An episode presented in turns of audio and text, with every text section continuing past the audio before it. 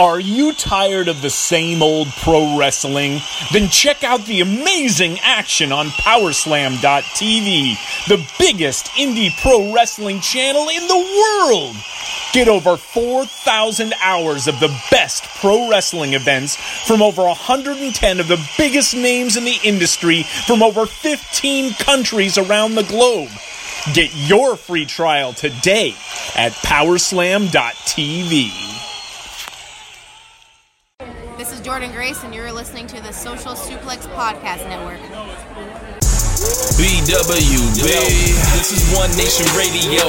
You better get it right. Rich Latta, James Boyd came to give them life. The Blackest Wrestling Podcast has come to kick all ass and drop it six feet if they're kicking trash. Word. Let me welcome y'all to something different. And if you dig it, man, you should let some friends listen. We be getting it in. This on the regular dude. Ravishing flow, but this shit rule. See, James don't rap, so I had to break it down. The whole network, man, we coming for the crown. Raps in the columns, I keep them both covered. Making the beats too, so the listeners can bump it. Hit us with the rating, yeah, I'm saying it's a five. Before you hit it, talk, bob your head side to side. It's One Nation Radio, and this is the beginning. It's Rich, and I'm here with James. It's time to listen to One. Nation. We got the power of the pyramid. This is Mike Sempervive from WrestlingObserver.com. Check me out on Wrestling Observer Live every day. And also check out your boys, Rich and James, on One Nation Radio. Hi, this is Kenny Omega. We're listening to One Nation Radio. Check it out, guys. These guys know what's up. Big Kenny Omega fans, that's all that counts to me. Goodbye and good night. Bang. Ladies and gentlemen, welcome to this week's edition of One Nation Radio. I'm your host, James Boyd, and with me I have Richard Latta. What's going on, sir? I have one of the strongest minds that I've ever known. Oh my god. when you heard when you, when you read or heard that line, bruh, when you read or heard that line, did your mind go right where mine went where I was like, this sounds like the shit that like Sid was trying to say before he said I have half the brains that you do.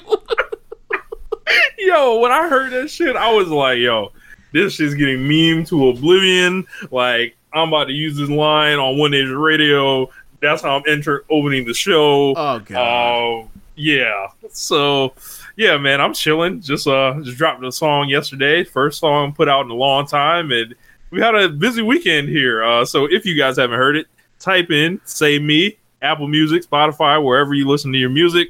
Rich Latta, check it out. But yeah, man. The shit we got to talk about today. I think we're going to be um you know the the end of the year 2020 uh show you might be uh cutting up some some shit from this here today Oh, because man. boy Okay. boy So, because this was when we first talked about doing this show, um, planning out for weeks in a thing in a way that we never did before. Because like I was trying to do all this year end stuff. This show was going to be uh, the takeover show, or the takeover Blackpool show. Um, so we're going to start with that, and then we'll get to the Tessa stuff and all the all the other shenanigans going around wrestling world as usual. Uh, I mean, I, you know, so let's just get to it. Uh, NXT takeover, NXT UK takeover, Blackpool two. Jesus Christ, that's a lot of uh, words. Um, what were your thoughts on the show in general? thought it was decent. Um thought it was like you know uh a little bit more than like fine you know ju- just on the borderline. I i probably say like a six and a half out of ten uh maybe a seven. And um i thought there was one great match on the show uh that bait and uh devlin was fucking awesome. Uh you talk about what a mid-card match is supposed to be the reasons why they were fighting and the execution of the match.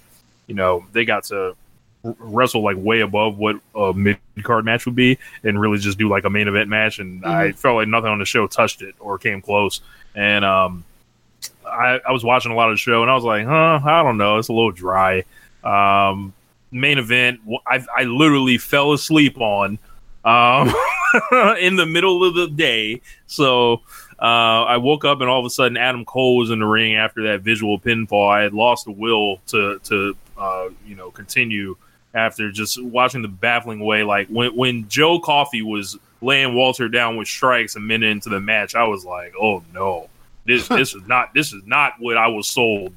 Um, yeah, way too much Gallus here. Um, it, like it's funny, like it comes out to silence, like Joe Coffey, and it's just like, yo, why is Joe Coffey main evented as many NXT Takeover UKs as Walter?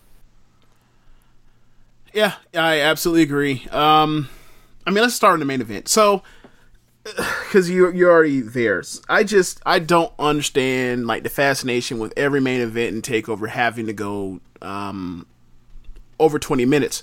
Like most of the matches are fine because you have two incredible or two um, kick-ass workers in the ring. In this case, you only had one. Um, and the problem with Coffey is, and it's funny when I found this out that Killian Dain trained the Coffey brothers because it's like they're roughly the same. Like they're big, like they're big, like uh, tough men looking dudes that like try really hard every single time, but they're only but so good. And like when they're in there with somebody uh, better than them, like they probably have a match better than um better than they normally have. But like the person that's a lot better than them they're in the ring with, they get they they come down to their level. Like so, you kind of get disappointed. It's like, well, damn, bro. Like it's, it's Matt Riddle, it's Pete Dunne it's Walter. They can't like get out of this out of this Dain and and Coffey muck. No, no. Okay, well then, like let's not do this ever again. Yeah, uh, a lot or of people it, or move it or or move you know these people down the card because they're not the cream of the crop. A lot of people that I, I tend to interact with are very disappointed with um, Walter's portrayal uh, in WWE, and it goes back to the Survivor Series when you beat him in three minutes, and Right. all of a sudden he's a monster again, but he's losing visual pinfalls to Joe Coffey, and uh, he did chop the shit out of him during this match, like the part I did see, but it was uh it just wasn't enough. Uh, and then you know I hear that Joe Coffey lost to a rest hold, which is fucking hilarious. It wasn't a rest hold. Shit. Like if that's a rest hold, then if that move is a rest hold, then like every move is a rest hold. Then every submission is a rest hold. In theory, Yeah, uh, I, I don't know. I, I, I, we, we came on this show last week and we said the magic number was twenty one. no, you it- said it- that. Or yeah, you agreed, right? I think so. Yeah. So they, they went went, past twenty one, and we got what we got. But here's the problem, right? I think that the ref bump happened before we even got to 21 minutes. Right. Right. So- Because then they had to bring in all these other motherfuckers like uh, Dragunov and uh, Alexander Wolfe Right. and all these other people I don't care to see in the ring during the main event. Like I'm Right. I'm sorry. Like Like the thing for me is like after after Jay White and Gedo's bullshit at Wrestle Kingdom, right? Last weekend. And then the the AEW women's title match on Wednesday, which pissed me off too because more people that have nothing to fucking do with the match in the ring without the ref saying get the fuck out of here, kick rocks, none of that, and then they interfere with matches, and then and then the main event of a takeover, ref bump, motherfuckers run down, shenanigans ensue. I've had a fucking enough of it for the last like I had to watch 10 hours or 11 hours of wrestling or I didn't have to. I watched uh, 11 hours of wrestling damn near um last weekend. I watched I watched the uh, Dynamite. It had the title match had bullshit in it, and then I have to watch the UK's uh, championship match have bullshit in it. Hey man, what the fuck? Just wrestle. And the thing, and think about it is like, look, I can understand some interference if it quote unquote helps build your match and make and, and makes it jump a peak, right? The G1 final this uh, last year, uh, Gargano and and uh, Cole won in um, WrestleMania weekend uh, last year. Those elevated the match. This match either stayed the same for the next uh until the, the finish or probably got worse after the, after that. So, it was a mistake. Don't waste our fucking time. Yeah. More um, no, no, no. More specifically, don't waste my fucking time. I'm sick of this shit. Stop fucking Eh, around in your matches. thing That with the matches- matter.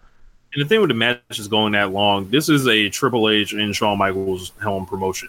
Two guys that have never had reservations about going long, Right. even sometimes when they have no business going long. so, and I imagine it's this promotion is being molded in their image, and the UK is Shawn Michaels' baby. Like, this is what it's going to be. Like, this is what it is. So, like, get used to it.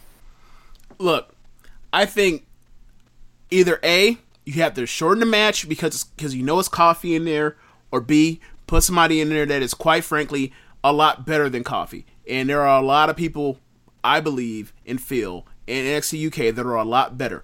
If you had put uh, Mark Andrews in there, you could have done that, and it would have worked because Andrews is a lot better than Coffey like people say this people say that like uh flash morgan webster like he's a he, he does cool stuff but he botches the cool stuff he does um at a pretty high frequency i'm willing to i'm willing to risk it Throw them out there. throw him out there if this what you, if Coffey is what you got i'd rather see uh, walter Bro. go out there and throw around and chop the shit out of small dudes and then sell for them temporarily and it's awesome Yeah, I I don't. Well, I saw a tweet from uh, Voice of Wrestling that said like, "Yo, if you told me the NXT UK like the main event picture, largely the first year after Takeover, is going to be the fucking Joe Coffey story, like I I don't know what to say. Like it's like you know you got all those guys, and it's like, yo, what are we doing here? So, um, I guess we can go to the next match. Yeah. Okay. Um, Fatal Four Way. NXT.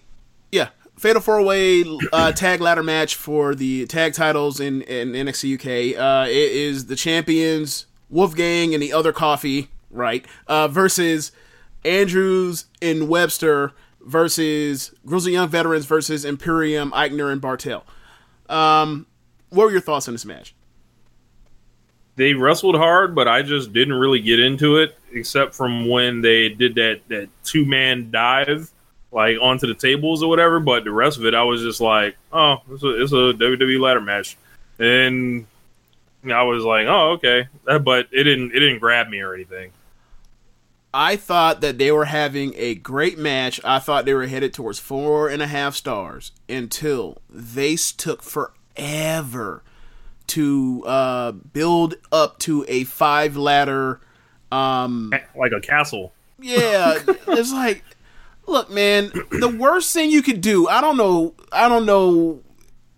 All these people have wrestled a bunch. All these people are, are wrestling. At, if they're not geniuses, they're they're damn sure all have their degrees in wrestling from wrestling in, over the years um, in the UK and around the world. Um, before they even got to NXT UK.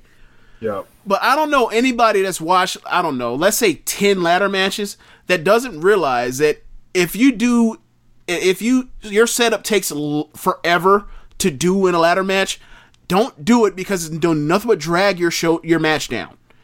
And they just kept building and building and building. And I don't mean in the Okada way. They just kept building shit and stacking shit next to each other and then not knowing which la- should this ladder go on this side of the bigger ladder or the other side? Well, no, because there's no space on this. Like, okay, moving around. And then it's like, hey, man, I, y'all didn't realize how this was going to go. Y'all didn't realize that this was going to go bad, putting five ladders in the ring together that y'all all were going to try to climb up and do, you know, shit off of.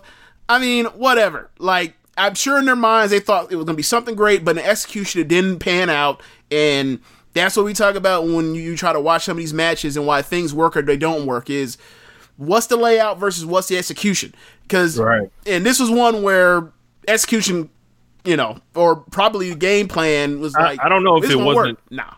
I, I don't know if it was a case of where they didn't have the guys to do the match that they wanted to do, or if like they're just a slave to that format. Like it felt like, you know, Well, I mean, I, I think I heard. Um, I can't remember where were talking about this. I think I've heard a few people talk about this, but yeah, I mean, yes, there is a there's a standard version of WWE ladder matches, whatever else. Um, but I don't know. Like this didn't feel like, you know. I enjoyed the match till all of a sudden it just it, it didn't I didn't enjoy it anymore. And it was and for me it was that ladder match like yo this killed this halted their momentum. And then they never seemed to be able to get it back. And then they had the one they they were they were doing um both members of Gallus were supposed to be taken out on um table bridges from the uh, apron to the barricade, and there was a, the big ladder. Andrews and Webster were going to climb up both, and they were going to hit uh, um, 450s on it or whatever else. Um, and then one, the pre-cut table just pre-cut on them. And then they said, "Screw that! We're just gonna." They actually did a better spot than that. They actually, you know, did the double um, 450 or whatever the hell that was onto one of the dudes. I think it was Wolfgang. Like, and I thought, like, okay, well, shit didn't go according to plan, but they came up with a hotter spot. So, um, but yeah, I mean, there's, I'm, I would never call this match bad. I would never call this match anything. I was still, I mean, I gave it four flat. So maybe I don't know how most people think about it, but I thought they were heading in a really great space, but a really great place, but it just didn't work out at the end. Yeah, I, I, I don't know. It just maybe I was not into it on, on you know I'm, I haven't really been following these guys, but the, the video package before the match like um, kind of tied everything together in well, and um, I don't know. It's just one thing that's, that's weird is when you look at what the main event was, it was Walter versus Joe Coffey, mm-hmm. and then you hear both of those musics the match before. I feel like it inevitably like lowers like the excitement. It's like, yo, I just heard like this music, these entrances from Right. the underlings. I know mm-hmm. Undisputed Era doesn't really have that problem because Cole is like more over the Because Cole has the baby Yeah. stuff, yeah. In, Yeah, so- in boom. Yeah, I don't know. It's just maybe I'm just like looking at something weird, but I don't know that. Like when I when I first start hearing that Walter music, and then those dudes walk out, I'm just like, oh, Wow. Yeah, another thing I didn't like about the match, um, because I thought like, okay, well, these dudes are killing each other. Like Imperium's killing each other, Andrews and Webster's killing each other, Grizzly Young Vets killing each other, especially Drake. Jesus. Um, and then Gallus Gallus just retains the titles. It's like, okay, so this is what it would have been like if like the Rock had just just held the title at uh, SummerSlam '98. Like you got this other fucking guy out here killing himself in, the, in the middle of a fucking ladder match, taking all the bumps, going crazy, trying to you know trying to become you know somebody the company can value in down the future, and then like nah, we go we just gonna keep it on the guy that's taking the nice easy approach. Like what the fuck? All right, whatever. Um, I don't know, man. And it was, weird because like we talk to Ricky Clive every single day, and Ricky loves him some Gallus, and I'm just like, what? It's funny. Like he enjoys when I uh, make fun of like Caleb for his love for mediocre motherfuckers. and I and I would not say that Gallus is mediocre, but they just good, and being just good in this area is almost like being mediocre. yeah, that I don't know. When I hear that Gallus music, a part of my soul dies. All right, you got anything else, or it's time to talk about the real? Let's talk about the real. Woo! Man, Tyler Bate versus Jordan Devlin. This match was fucking awesome. Um, what are your thoughts? Because there's so many things in my mind. Like they just did so much wrestling, it's hard to wrap my head around it. But there are a few things I remember. So you go ahead. I thought this was phenomenal from the wrestling for the video package, why they were fighting, to knowing those guys, like how it seemed like the crowd just had so much disdain for Devlin and they were living and dying with Tyler Bate. They were doing a lot of early, uh, you know, matching each other with the chain wrestling, the striking, the big moves, and it seemed like they were just like they just kept building match like and logical like yeah, I'm gonna need to do more to beat you here. I'm gonna need to do more, and then you know it comes out in that slugfest. And this was a it, it was a technical wrestling masterpiece as well as like just like what it feels like this era of wrestling should be. Like this is just a, a modern classic. I feel like, and I'm you know talking up a lot here, but I like this match more than the Wrestle Kingdom main event. I liked it, or the second day, the Okada and Naito. Um, I thought this is going to be one of the best matches of the year. Um, this was just like I don't. I, I said this in a group chat. I was like, I don't think you do a mid card match better than this, and because the only thing that I would have done to make it a more standard card match was I would have probably chopped like five or seven minutes off of it to keep it mm-hmm. to that match time. But once they got, I think they won about 22 minutes. I don't think you can do it better than that right now. And it's like Devlin's the Irish ace, who's an ace, and Tyler Bate is just like bigger. He's more gruff, and it's like you hope he gets a chance because he, him having great matches ain't nothing new. It's just like he's fucking stuck on this brand, Well, rotting, and he's 22 years old now, and it's always like, oh, he's the he's the future, he's the future, and then like that was three years ago, motherfucker, like it- it- where he was the future, and now we're here, and it's like, okay, well, how is this gonna help him? Like, hopefully, he he can you know increase his profile, but chances are he's probably not because NXT is a scam. So I'll hand it over. okay. But so- the match is fucking phenomenal. Okay, so um, I'm just going to address the the the dour nerd just turned into like nothing even matters in WWE. Why are we even watching this shit? So um, yeah, the thing with Tyler Bate is Tyler Bate's already done some um domestic NXT recently in like the last few months. So like I expect this, I almost expect for him to like to come in eventually. Um, now especially uh, obviously not besides just for um Worlds Collide. I mean, for like the future, like there's nothing else from the accomplish. He was already, he was the first fucking UK champ. He got, I mean, he he had the match of a lifetime against against Walter and lost. There's really nowhere else to go other than like if you build to an eventual rematch with Walter again. But uh, you, you the whole idea is if you want to do that, cool. But like those are tapings. Bring his ass to full sail, please. So anyway, um, yeah, to the match. I th- I was watching this match and I was like, oh, this is so good. This is so good. I'm enjoying the hell out of this. And then they out of nowhere decided just like, oh yeah, we're just gonna just fucking jab each other in the it, like it in the fucking jaw for for a little bit, and then like then and then they did the whole part where it was like turning to just a slugfest that of soft punches because they don't you know they were out here just right each other ten times a piece, and then you know the people that hate whatever the political motherfuckers like put up the tweet of ha ha ha look how bad the wrestling is. It's like yo okay like what's your favorite match? I bet I can find something worse. Anyway, um, from any match. So then that happened, and then from there, like he, like Bate is so incredible. Like, and the thing about his matches, I don't feel like his matches are like super structured in the way that like a Johnny uh takeover match would be, but because he always figures out like you know obviously he's gonna do the, the airplane spin or whatever, but like the fact that he's like all right I'm just gonna spin them for like 50 damn times and the crowd is with him, uh, uh, you know, throughout the whole entire match, and it's and like I just think the match is, is great. Uh, like the fact that he hit the Tyler driver, he kicks. He I forgot the move. He does. I'm sorry.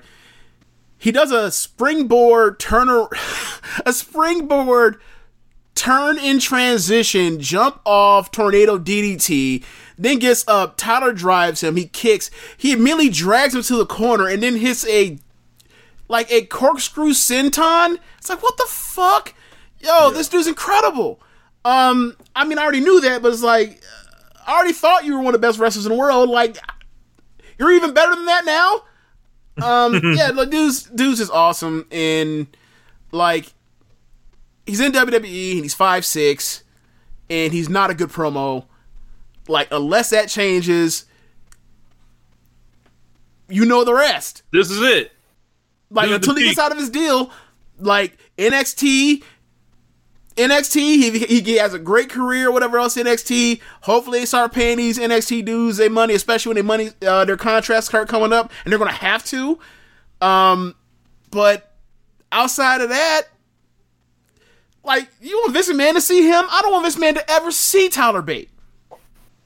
Like, it, like I understand you say, "Where's the path to stardom?" It's like we've seen a path for stardom. It's not a path. It's a brick fucking wall. I don't like. I, I used to be at a point where people used to talk about like I don't want to ever see someone get called up or whatever else, and I used to be like, man, you know, you got to give him a chance, whatever else. We look at the track record. No, I'm I'm so happy for AEW starting in NXT, starting up Dynamite, so that NXT moved to two hours on live TV. Now there's less of a need for them to uh, to just bleed out uh, NXT and try to start over. That now people can actually have some careers and be good for a long time, as opposed to they're good for 18 months, they come up and then they're Bobby Roode. Nakamura. Shall we continue? Yeah, Sami like there's a, million, there's a million people. There's a million Yeah. people, right? So I'm just, I, I look. If if they would rather if they would rather be on the main roster, working a million dates, getting paid uh paid more money, but you know working more dates, having less spectacular matches, being a part of this Vince's batshit stuff, let them go. I'll be happy for them, whatever else. But I do not enjoy watching the main roster. I and I damn sure, and you damn sure ain't gonna watch see that kind of match on the main roster. We ain't seen a match like that since what? John Cena and AJ Styles. Yeah, yeah. That was yeah. That was what? That was Royal Rumble 2018, 17. 17 maybe. Yeah. So Been a while. Yeah, been a long, long time. And I remember saying like that's the best. That's one of the best matches in a long time. And Rich was like, I remember you were kind of like, yeah, but I don't think it's gonna last, bitch. It lasted, and not in a good way. But yo, that's like the end. Like, like, like you know, Royal Rumble 2017. You know, company Mm. falls off. Yeah. Guess we can go to the women's match. again, you said I, I thought it was awesome. Oh yeah, yeah. Com- company falls off a cliff after. I don't after Royal Rumble 2017. Uh, regardless, uh, five stars. Yeah, five stars for me too. Um, yeah, like it's the third best match I've seen this year. Um, earlier though.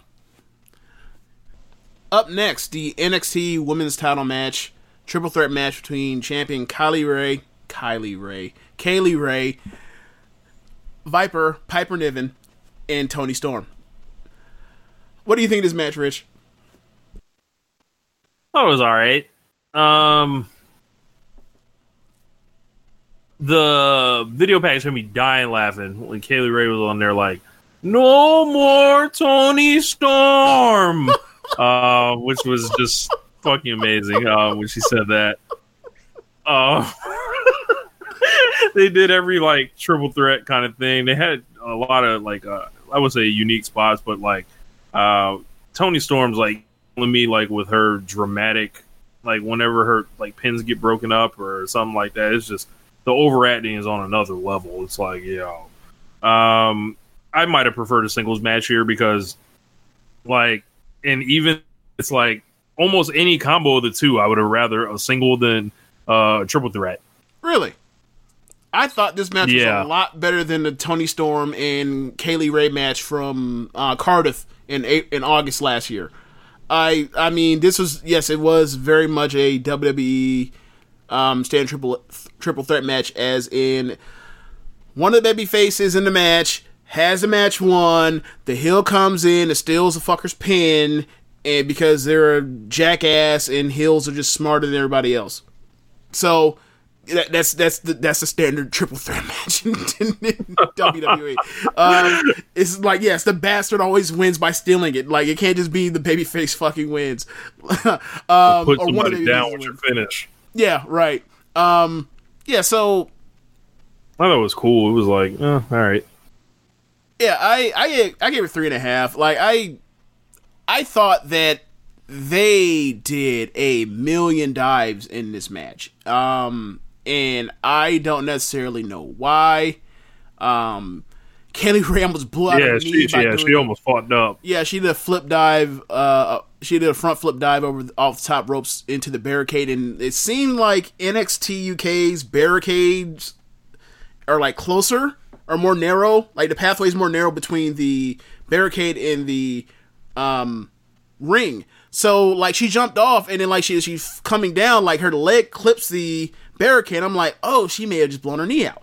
Luckily, that didn't happen. But like I, you know, aside from that, is like a few other gross things I saw. Is like she um and Kay Lee Ray is like clearly about that life. Like she's psycho. Um, there was also a spot where Piper goes to give her a power bomb, and Kay Lee Ray's hair was caught underneath Piper's boot, and you can see her hair get caught as she's lifting her up, and then at the very end it let go. And I was like, oh, that had to hurt so bad. Oh, um, but yeah, like I thought, I thought it was a good match. I I didn't think it was something special or something epic, but like that kick out spot on Toni Storm, like the crowd popped huge for that, and I thought I thought it was like that's a great that's a great near fall. Um, so so yeah, that's where I'm at on it.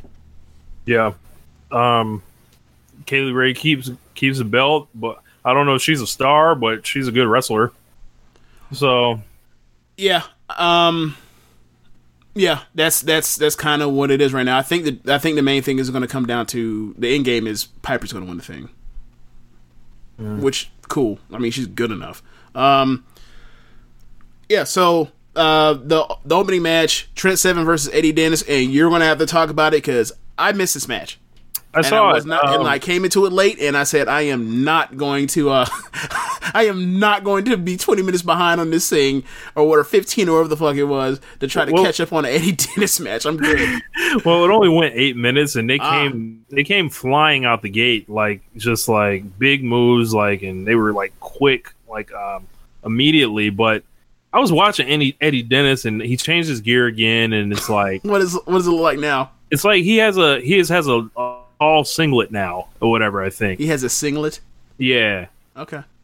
but it's like he doesn't have enough muscles it seems like to do it like up top so like there's something about him that doesn't make sense when i look when i watch him because it's like he's a big man And he's but tall, not really he's strong as hell, but he has no Right. muscles. I get you. right I it's like you. it's it's just something i don't get it or whatever like and trent seven like had a crown in the palm of his hand uh he's such a great old man wrestler i don't really know how old he is or whatever but uh he wrestles like he's old but um yeah this was uh, you know if you're gonna make eddie dennis like look strong like seven did an awesome job being an enhancement talent here um you know solid opener like nothing like you know just uh, to steal a phrase it helps make the show and you know not steal the show so Okay.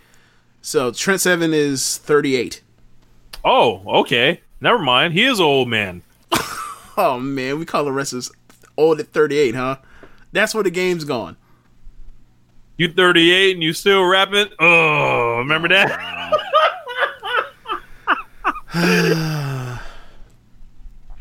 Well, well no trent seven wrestles like an old man I got what you meant. I got what you meant. I'm just saying, damn, bro. Like AJ Styles doesn't wrestle like a 42 year old or whatever. He still does. sure about that? Look, he does rather athletic things, but um, you know, he's on the decline. But Okay. he's like like Trent Seven. Like I don't think he he necessarily needs to even jump over a quarter at this point. Oh, like man. he's he's like I'm keeping it ground base. I, I'm you know I'm selling. I'm firing up, punching. You know stuff like that. So Okay. awesome tag wrestler. Yes, yes. An incredible uh, person to set up for a hot tag. Like maybe the best I've ever seen. Like I, I mean, I never saw uh, which which one of the um, which one of the rock and rolls was the one that got it. Rick. I, ne- I I mean, I never saw. I never really. I don't think I've ever seen a uh, Rock and Roll Express tag match. Like I'm and look, don't send me recommendations. Don't Dan, Josh, none of y'all hearing this. Do not send me a link to to that because that shit. I, I won't hurt your feelings. And that shit will be left unwatched. I'm not watching no 80s wrestling. I'm good. Like the only 80s wrestling I'm going to remember is stuff I've already seen. I'm not going back. Like leave that past in the past. So It's over. yes. Um. Anyway, yeah. So I guess now you got to talk about Tessa Blanchard, eh? Ooh, Tessa Blanchard. Come on down. To, hold on, hold on, hold on. Tessa Blanchard. Bring your punk ass to the stage. Oh man. Yo, Let me go through the tweets. so disappointing. So Yeah. just like, oh man. Um, you always heard the stories. Or some type of vague like thing. You always heard stuff about having a, her having a bad attitude. We didn't know the bad attitude was bullying and racism. yeah, who knew? Uh, apparently, you know, people that had this shit like you know on the tuck that that weren't revealing this, but um, you know, that all came to a head when Tessa Blanchard sent a rather you know benign tweet. I have it. put out. Okay, hey, women, try supporting one another. Cool things happen. and the fucking floodgates opened. It sure did. Allysin Kay, the AEW Women's Champion, if I remember correctly. Um, The who? I said AEW. Oh shit, I meant, uh, NWA. the NWA Women's Champion. You know, it's all the same thing. You know, they all work. They all about to work together because of Cahoots. Marty. Because of Marty. You know, Marty gonna make it all together. He gonna make it all make sense. He is gonna be the key linchpin that makes AEW, New Japan, uh, Ring of Honor, and, and NWA all to come together. Look, CMLL, AAA, y'all gonna have to just squash all that beef. It's either get with it, or get on in. over. Yeah, get the fuck out of here. Uh, but uh, yeah. So I did all that to try to feel, and while I was feeling, I did not pull up Allysin Kay's uh, Twitter. Uh, and I am not spelling Allysin Kay well right now. Cover for me, Rich. Yeah. So um, yeah, it just this thing went from one piling on from. All right, I found it. Fuck off. Okay. So, all right. So, did she delete this tweet? No, I got it. I got the say, I screenshots know for sure. well she did not delete this tweet. She deleted the tweet. Hold on, Allysin Kay. What you doing? You acting like we ain't got screenshots of this stuff. Come on. How you Come on, the Allysin. tweet? Come on, Allysin. Uh, uh, uh, uh, nope. Hold on. Hold on. Hold on. Hold on. Hold on. All right. All right. So she says, "Remember the time when you spat in a black woman's face and called her the N word in Japan?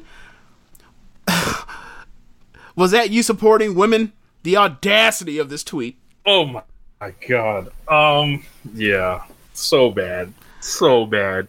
A spitting in someone's face. You those that's like a mother, motherfucker must kill you if, if you do something like that, right? Like that last you're eligible to have someone try to like choke you and not let go.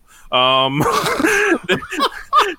and then you called her like you know you you, you called this woman the N word. Like, do you think she hit her with the hard R? Do you, like that? You are a. You know, do you do you think stop acting like a like Oh like like what what what do we have here, James? Like,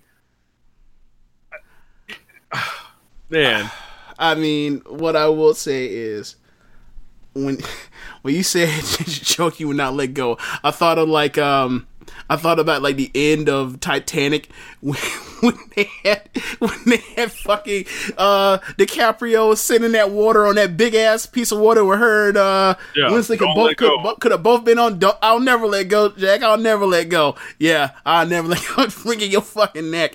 Um so there, there's that. Um, then, but this this story turned into a bunch of different things. So I'm just gonna go like uh, at this point. I'm just gonna go topic by topic. So we're focusing right now on the hard R and the spit. So she addresses that tweet Tessa by not adding or um, comment retweeting. Uh, I almost called her Sienna, Allysin Kay, but by saying not true, not going to give any of these ridiculous whatever or ridiculous claims my time of day, that sort of thing on a tweet. Um, then from there, throughout the rest of the day, you had uh, let me pull up the list because I had to make an elaborate one uh, for for for the show. So you had Well, before you do that, at the same time that this came out, minutes later, Chelsea Green. No, I was to saying. I was, I'm, we're, we're going to Oh, okay, you're gonna go. topic Okay. by topic. We'll get to the bullying part later in the section. So, um, then from there, uh, word comes out. Um, some some people like uh, some of the some of the uh,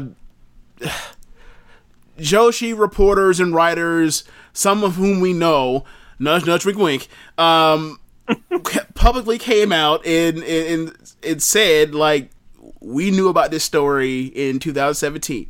So, um, when I heard before I, so I heard the the name, it was La Rosa Negra. So, what I immediately do is go to the Cagematch, look at the days that Tessa was in there, um, right? Look at La Rosa Negra when she was in there because La Rosa Negra is a former high speed champion. See, their her both their tours had overlap in um, April of 2017. Bingo, there's there's your time. So then from there you have Moose Oh my. Of all people bringing his country ass down to the stage, and he goes on to say.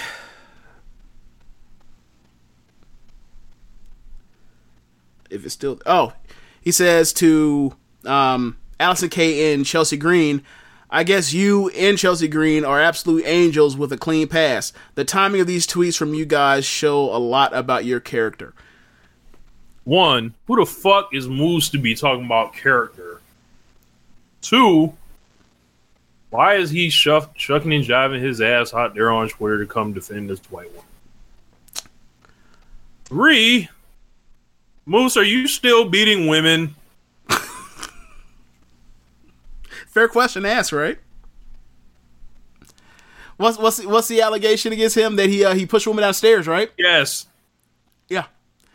Like, look, I'm not trying to hear it from you. Like, like, like, there Yeah. are people that can make points, and you know, they're not necessarily someone you may want to hear this thing from, and their point can be valid. I'm sorry, I don't want to hear it from you, Moose. right? And like, it's funny that like all these women came together uh to support each other in dragging Tessa.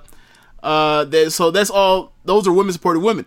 Like, but it's it's kind of funny that like someone like Moose, who clearly ain't out here supporting women, and Tessa, who ain't, is, is is coming to cape for someone like Tessa, who also ain't It's supporting like women. they on. It's like they almost on the same side of the coin, right, like in a weird way. right.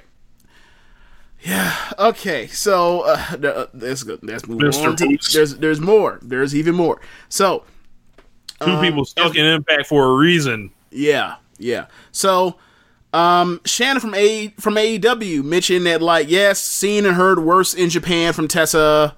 I was like, yep, wow. Like that's a person that was in, in that did like two dates in Impact from all I know.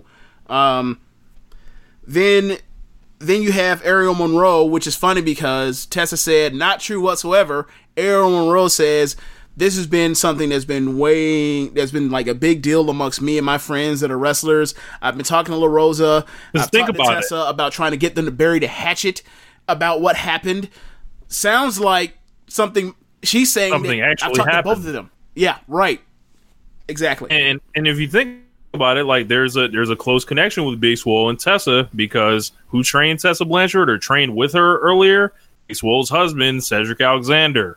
Oh yeah, and the North Carolina collection connection. Bingo. Ah, didn't know that, but it makes sense now. Okay. Oh man, what a mess. yeah, so then you have um Renee Michelle. Um another person actually this yeah, she's kind of like the tie over. Um but yeah. So we have Renee Michelle uh come out. This is somebody that was also named as somebody that was uh bullied by Tessa in the past and she said that La Rosa is a friend of mine. After that happened with her, um, in Stardom, uh, she she quickly left, and then I soon worked to help her get uh, dates in Marvelous. Uh, and you see, go to the Cagematch. She stops working um, in Stardom. A former high speed champion stops working in Stardom uh, during tours. Like at the like I think like the twenty third of April, leaves, does a couple dates in Shimmer or not Shine, and then in like in July, her next dates from there on are like she does Marvelous and SEAdLINNNG shows. and, and the and I think it's it's important to contextualize the bullying. Like, uh, so is this a good time to bring the Chelsea Green one into it? Yep, yep. Let's go ahead and do that. So, uh, Chelsea Green. Oh, let me get away from this Moose's Twitter. I might have to block that dude or mute him. I don't want to see his dumbass tweets. Uh, yeah. So Then from there, we end up getting Chelsea Green uh, to that same tweet about supporting uh, uh, women. She said, uh, Chelsea Green says to Tessa, "You've consistently put down, bullied, and belittled countless female wrestlers, including me. Is that support? Question mark. and you know Tessa is in a position to where she's very talented. Let's not get this get this fucked up. Like she's very talented among American women. She's probably in the top three, top five. Some people say she's the best, and she is wrestling royalty, and she may you know regardless whether she does or not. It seems like other people feel like they could be blackballed if they're on her wrong side and she runs amok over people in locker rooms uh you know abusing that you know whether it's real or not. She she's abusing it. You know wh- whatever she can, can do she can stop somebody's bags as they say. And i if you think about you know the women you know in this this country if you have someone like Tessa Blanchard who's probably on every single big show or whatever. That's not somebody that you want to make an enemy out of. Right. like like it's like well where am I going to wrestle? And you know that's that's a legit fear for like you know a lot of women. And it, seems like a lot of women have just been sitting on this and, and waiting on it. And you never see uh, Tessa Blanchard being supported by by women. She strangely has become a maverick of intergender wrestling. Seems like it's not by choice now.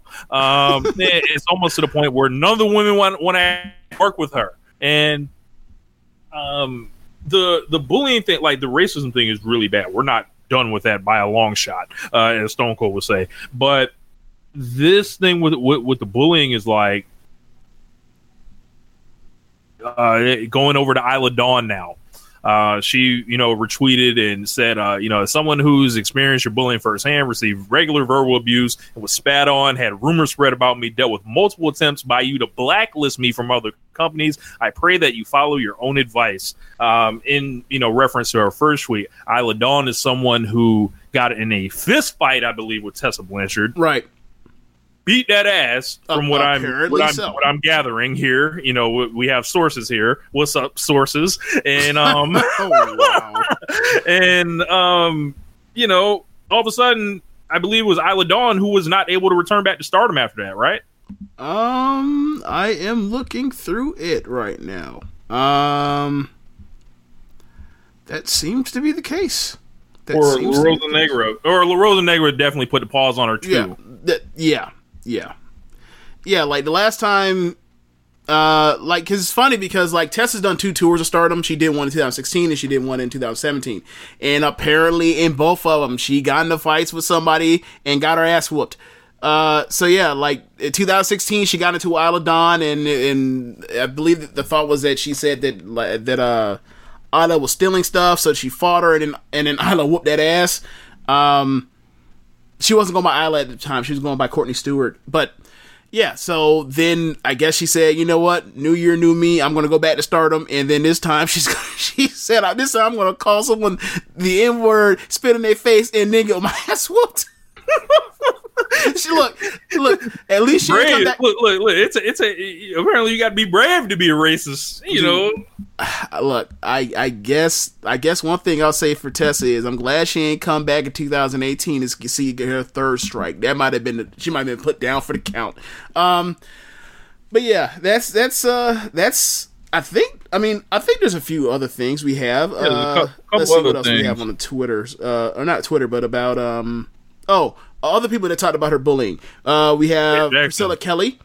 oh, Priscilla Kelly. Yeah, let's start with her. Priscilla Kelly did um apparently, you know, she you know last year she made she got some buzz for herself by doing the the uh was it the bloody the bloody tampon spot, the vomit Yep. spot, and uh, Priscilla Kelly basically said like you you basically tried to cut you tried to get into my bag with this, right? Um you know, by bad mouthing me. Uh, I'm not pulling up tweets at this point. We're going pretty long on this Tessa Blanchard thing. And then, of Yeah, all like- people, Kavita Devi, who's only known this woman for one fucking day, Right. Quite possibly have only met her for one day. Also said that like, nah, she ain't, nah, I ain't with this such shit either. Which is like, it, it's The battle it's- royal thing. No, we'll get to that. We'll get to. yeah. Well, hold on, we'll get to it. it. It's very telling that. Oh my god. Uh, it- it's very telling that Tessa was, you know, one of the people that we thought. When I think we previewed the first Mae Young Classic is someone that that we look for WWE to sign after this thing. She was in the first match in the first round with Kairi. It was a great match. It was one of the better matches of that tournament. Didn't get signed. Got sent. Got sent back in the first. Uh, the Day. first go round, first day didn't get signed. People, you heard words about why'd you get signed, and you hear stuff about attitude or whatever else. Then Kavita Devi, who's only met, probably met her for one damn day in her whole life, is like, nope, I'm good. Yeah. It's like it's very telling. Yeah, uh, the battle royal was was uh, interesting, uh, like nugget that came out. So the more, more is like Saturday's going. This is like three hours of time where it's just constantly refresh your phone because there's another wrestler that's hopped in with a story or with something that's able to be corroborated, and we got the battle royal. Yes. So, okay. so we end up getting on from Faye Jackson, uh, uh, that tweeted something along the lines of, "Y'all talking about Tessa? Remember that? Y'all ever hear about that time that she got into, uh, she got into a a real fight in a battle royal twice, and then and then went backstage and called everybody trash." uh, and then proceeded to get into another fight backstage. And I was like, wait, what? So, good old Cagematch. Coming to the rescue. Typed it in Tessa Blanchard matches. Go to it, type in Faye Jackson, enter. There's only one match that they've ever had together. And it was All I need is one match. Right. It was from January 2018. It was for uh it was for Women's Wrestling Revolution. Uh and I'm looking, I'm like, do they have streaming? What's their situation? Where can I see this match? I must see this shoot fight. So I'm looking around, can't find it. It's not up. I look at the card that it's on. I'm looking at their matches. I see like five matches from this card that's on there. I'm like, oh, they hiding this bitch. Okay. I see what y'all doing. Maybe what a half hour, 45 minutes later It was up. It all of a sudden magically got put up. I was just like, outstanding. Know your audience. so we watching this shit, and it's just a soft pillow fight. yeah, no one wants to actually be out there. Yeah. It's just like any other like when people talk about like when they get a bunch of indie wrestlers to do a battle royal, they don't want to actually be in it. They just don't want to do as little. They want to do as little as possible. But there was a hard chop that Deonna Purrazzo gave uh, Tessa Blanchard Yes, and woke her up. Tessa It's- blows her stack. You can see it on her face. She tum- she turns right back and rears back and tries to chop Deonna as hard as she possibly can. And then they just start throwing and then they just start throwing hands. clubbing. And, and until like Karen Q No, no, I'm sorry. That's the, that's the second exchange. that's the second one. The second more heated exchange. They eventually calm down, but this is like two minutes and forty seconds in the match, or into Mm-hmm. the video of the match, which means like it probably happened like you know like uh, ninety seconds in the match. But they break it up. They continue wrestling and and turn, tone it down a whole lot. Like so, then they get to like the eight minute mark of the, video, eight minute thirty seconds, and there's a spot where Tessa's just hanging out and just just lounging on the bottom turnbuckle in the corner, and it's Karen Q, Tessa, and uh, Deonna in the ring, and Deonna is still kind of like it looks like she's selling, but I don't know if she's really like she her nose is leaking from getting hit from these real blows. All of a sudden, she sees her laying down in the corner. She walked right up to her in a stern walk and just Pow! slaps the sh- the fire out of her. It's like, oh my god! And then next thing they get up and it's Frye Takayama. Yes. just- we throwing blows. Yeah, man. this was just like, oh my god, like Right. a literal shoot battle royal. Yes, Has anyone sent this to Bryan Alvarez yet? I'm, I'm sure he's had to have heard about it by now. Uh, so then it gets it's so bad that like Karen Q realized like, oh, that, oh, oh, y'all need to stop, relax, Yeah, relax, this this, this, stop. this ain't this this is not in gimmick. Like that Yes. y'all going all book. Like right, and you can hear the commentary go like, "Oh, this is what what's going on here." They're clearly like, "Yo, this is not part of the scheduled programming here." Uh, so the match continues, and let you know how how low stakes this match was, and to find out like how how like crazy this was for Tessa is in the middle of this match, Faye Jackson Rikishi's Tessa uh in the match, like the you know ass, ass on face. And then you you hear that after the match, Faye Jack said this, and also uh, Tara Calloway that was also in the match. Both said that after this, after that happened, the two fights in the middle of the match. After the match, Tessa goes backstage, calls all women trash, and then they and then got into another fight backstage that uh, somebody had to break up. They malcontent. That- that- that's all I can say. And and back to you know the what jumped this whole thing off. Like this is the standard definition of racism. You know, using your position, you know, your position of power with you know bigotry, you know, behind it, and you know terrorizing people. Yeah, and it's it's it's like there will be people that would be say, let's say, you know what? Because people have said this about her. She's quote unquote changed over the last two years. There's been there's been some growth. But once you once you combine once you combine the hard R or or the N word as a white person with spit, like Yeah. that is like that is That's like that yo. is- yeah, that is a that is a lethal combination. Like that is That's like that's I. I ain't never That's about to real look racist. at. I, I'm never about to look at Tessa, Blanchard the same, the same again. like and it's just it- like like if we get a video reenactment of that, it will be in black and white, just like one of the '60 civil rights videos. the only thing missing will be water hoses and dogs and picket signs. God damn, that's racist. That is Yes. that is that is Motown blues and racism. Oh Jesus. this is don't get off the bus in Mississippi racist. Like this is like, yo, that This- lunch counter is not for you racist. Like thi- this, is this like I know y'all boys ain't going to vote racist. this is why are you looking over at this white woman racist? This is this is all that. Like this is bad. Um and her non-apology may have even been worse, uh, which was the opening line. You know, after she wins the title, immediately 24 hours later, proving there is no such thing as cancel culture, uh, which was fucking hilarious. Uh, when people was saying, you know, we need to, you know, whatever. Like people were trying to defend us, of course, because there's someone that will defend anyone. Um, it, it was funny because somebody somebody in the thing said like I I guess their concerns that people actually do get canceled and my point was like name me one I, I don't think I said name me one but like they use an example of they use an example of Duke Lacrosse and then I immediately responded because I followed Duke Lacrosse at the time and I was like those dudes that got falsely accused all got $20 million in settlements all three apiece. What?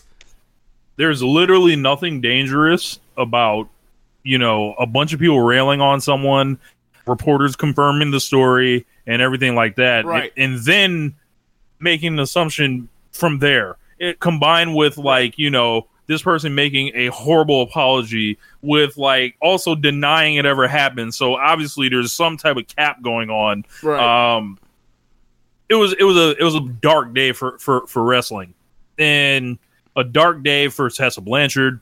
She'll never be looked at as the same. She, you know, from the fans, from a lot of fans, um, there are people that will dig in and, and like her more, even. Um, there are companies that will look the other way.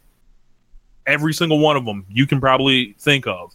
Uh, I think WWE eventually would look the other way if it came down to like keeping her away from somebody. I think AEW would look the other way. I think Impact obviously is looking the other way on this, like, I and mean, it's people like made the uh, people have made like uh, have talked about the fact that like they they already knew.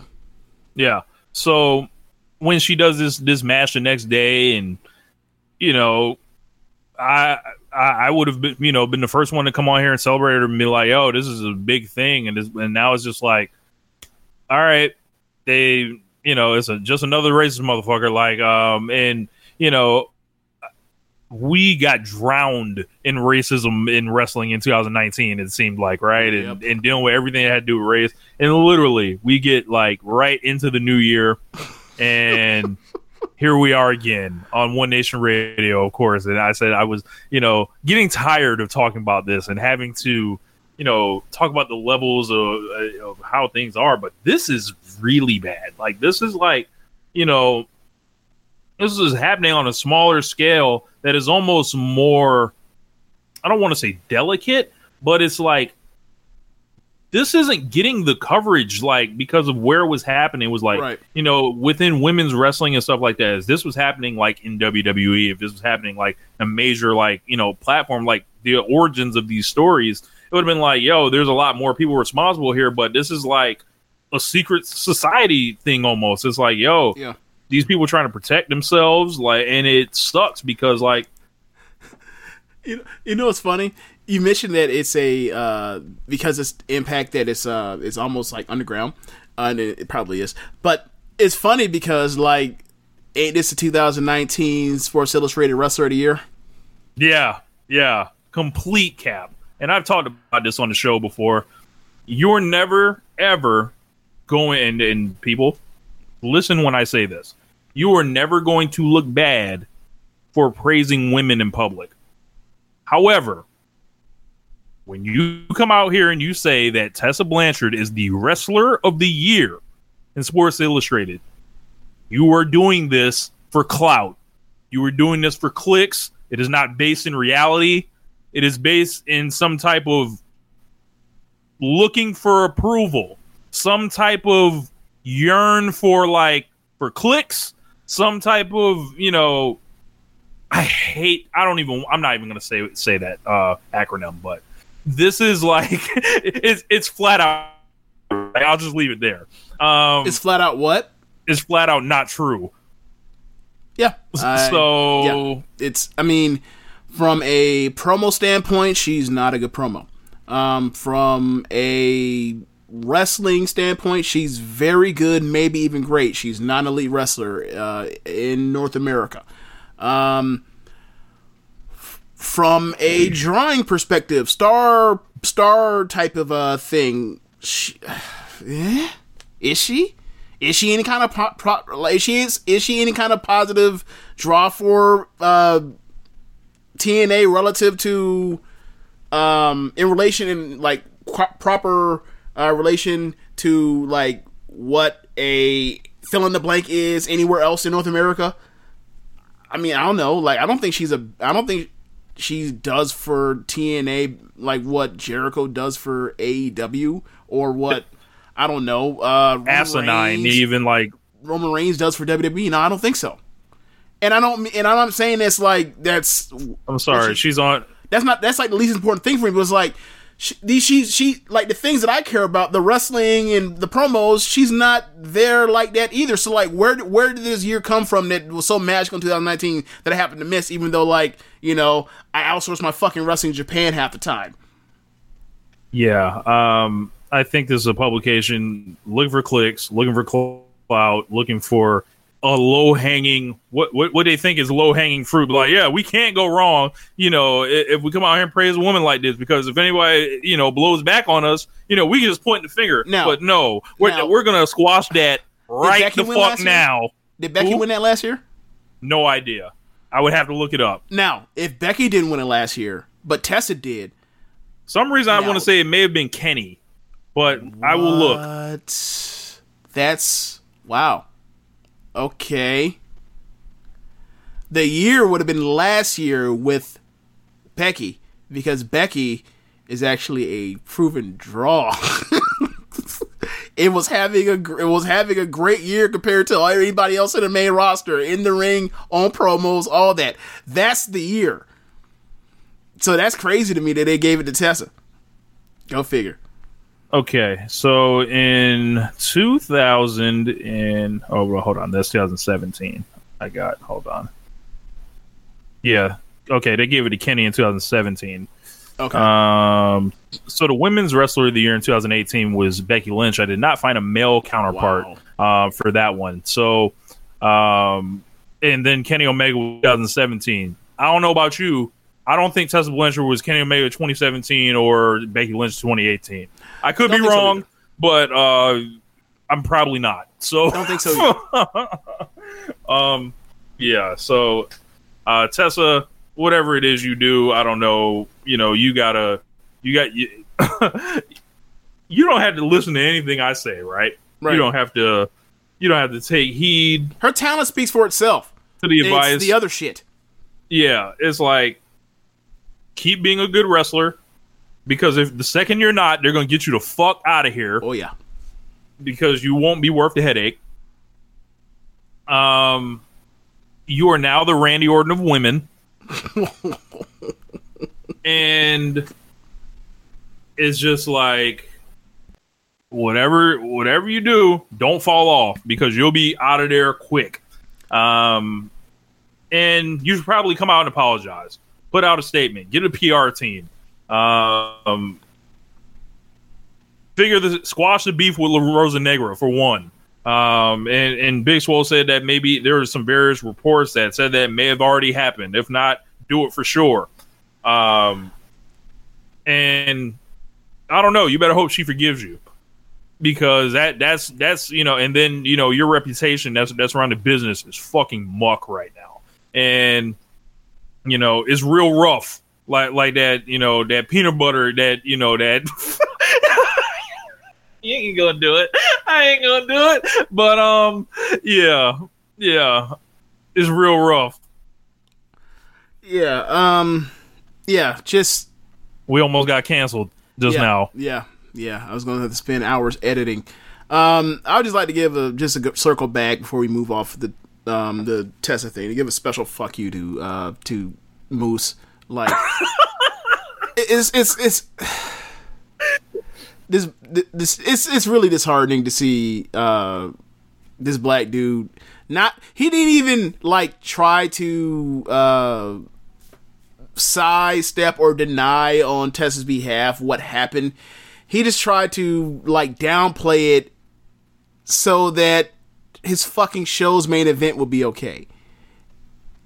And it's like what what what about what about this this person that like you probably know or you or you know people that know in this industry that like life has been a living hell because she's dealing not only with the same racist bullshit that you deal with in the industry, but also as a woman. You're a fucking asshole. Go to hell. Um, Marty Scurll, the early front runner for 2020, Jeff Jarrett, Finesse of the Year. Yes, This man apparently has gotten a main roster level contract while working like was it 40 dates something like forty that? dates. 40 dates Kevin Nash would be proud. Scott Hall would shake his hand. Yeah. Hulk Hogan would be like, "You did it, brother." yes um Marty only- Scurll, one of the great workers of all time. Now, yeah I think it's safe to put him Yeah. on the list. yes like like who's above him is brock and who else Jeff Jarrett.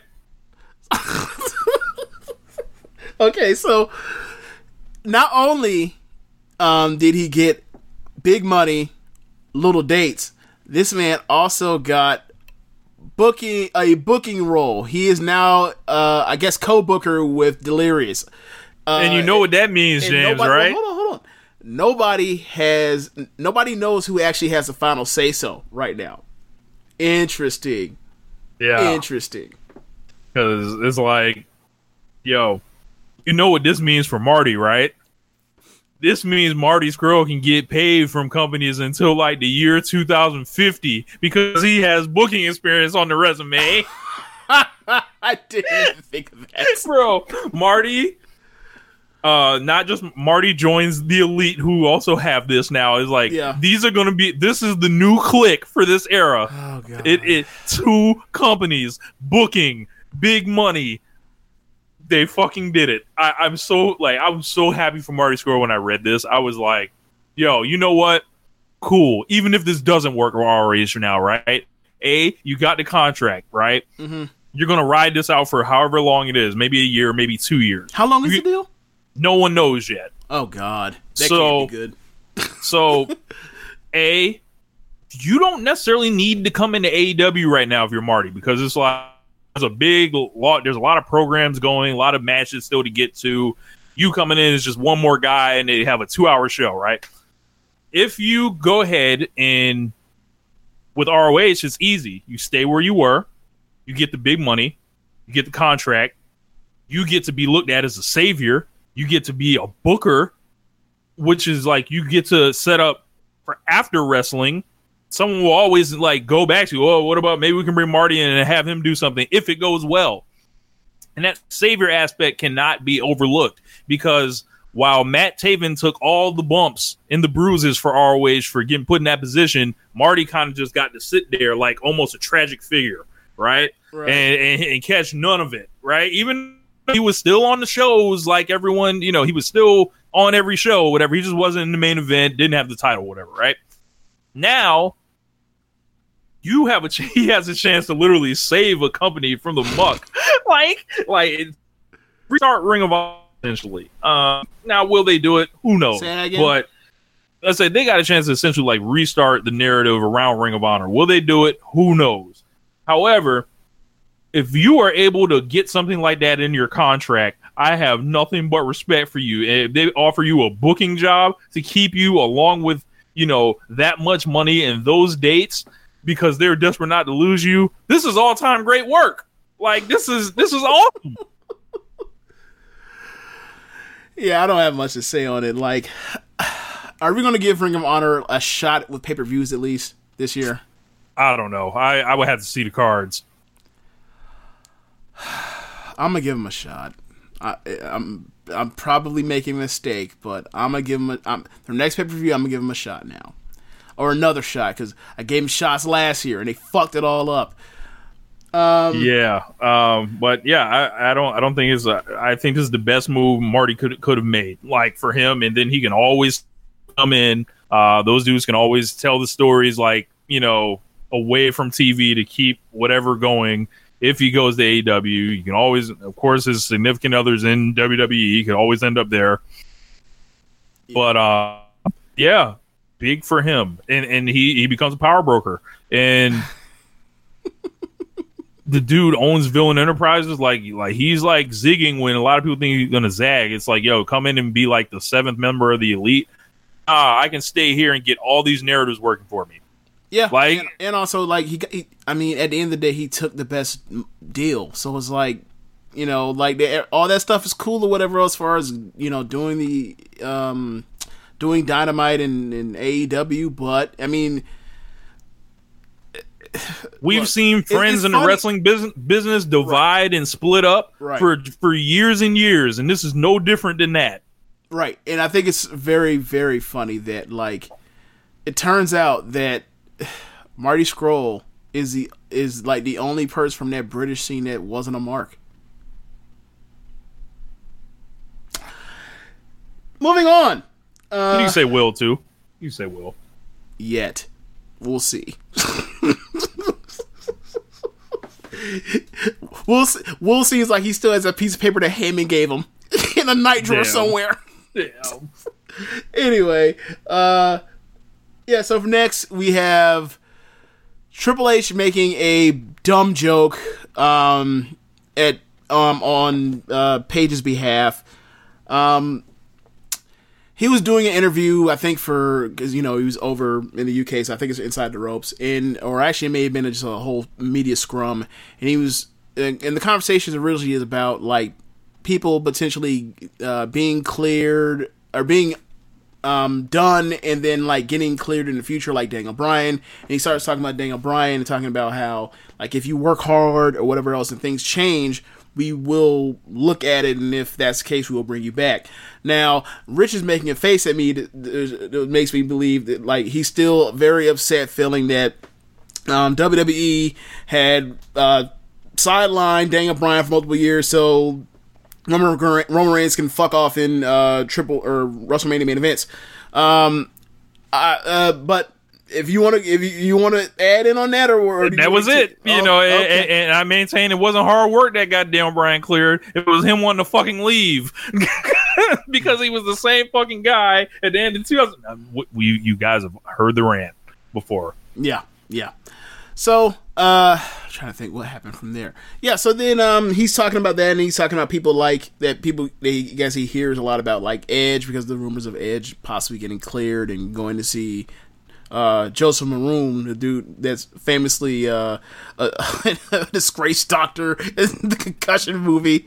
Uh, Expect me to So- believe this guy? Okay. yeah, so then he also mentions Paige. Um, so while that's all happening, um, he he talks about how um, you know there's more to life than just wrestling. You know, uh, uh, Adam is a family guy. You know, Paige, and then uh, he makes a line, or he says, uh, no, Edge said, or he says that Edge uh, has kids, and Paige may have some kids running around that, sh- that she doesn't know about. And then the crowd, and then the, the I guess the uh, the court that that he that he's um I can't what's the word basically the audience that he's attending to laughs in the background and the video cuts out from there. Um, people are really mad at this. Um, or a few people are really mad at this. Uh, Rich, what are your what are your thoughts or, or what you've seen um, online? when I first saw it, I'm like, oh man, I wouldn't have said that Triple H, like alluding to like just think about a work environment and it's like alluding to a woman's sexual history, which it can be taken that way. Uh, I don't think there's any disputing that. Like, it can be taken that way. Usually, is a big no no. Um, just when looking at it, and a lot of the like the, I, I've seen a lot of people talking like you know a lot of people were upset. Paige is upset. Renee Young was upset about this, and it's like, well, if there's anyone that would probably make sexually suggestive jokes, like it's not out of Triple H, it's not out of character for Triple H, like you know, DX. knowing the leader of fucking DX, yes, um, and it's like, ah, it's very uncomfortable. If I was Paige, I would be very uncomfortable on all the stuff that you had come out about you and everything like that.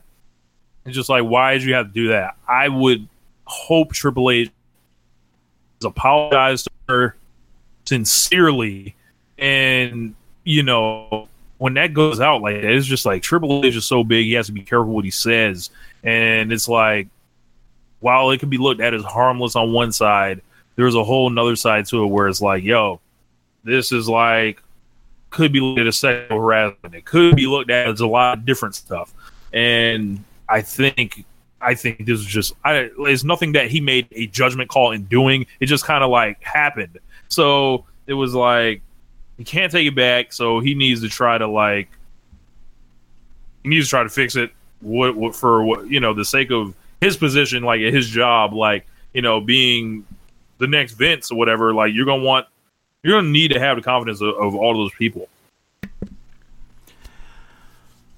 Yeah, uh, this slipped under my antenna. I watched the video earlier, moved on my day. Uh, then before we started this, you told me that like people were upset women called it sexist, and um, I was like, wait, what? So now I go back and listen to it again, and I'm still like, wait, what? And look, um, it ain't for me to decide what is sexist or what is not sexist. It's for me to learn from it and move on. So that's that's my take on it. Uh, like my my initial my initial thoughts is just like you said, like maybe don't make any sex jokes about any of your coworkers in any way, shape, or form, regardless of how tongue in cheek it was or was not.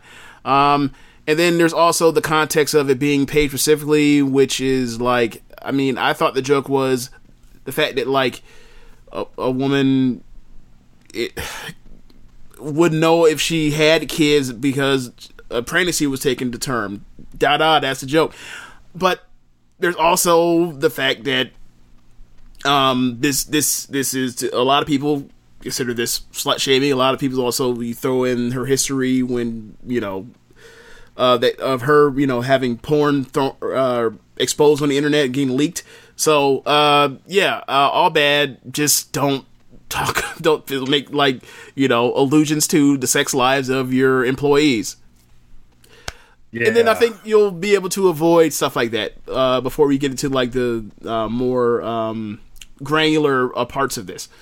Yeah, yeah. So like you know, some something that may seem harmless is just like you know, I'll tell a personal story. Um, they tried to. I remember a job I worked one time, and I want to say this is like, let's see, what is it, 2020? So this might have been like 2000.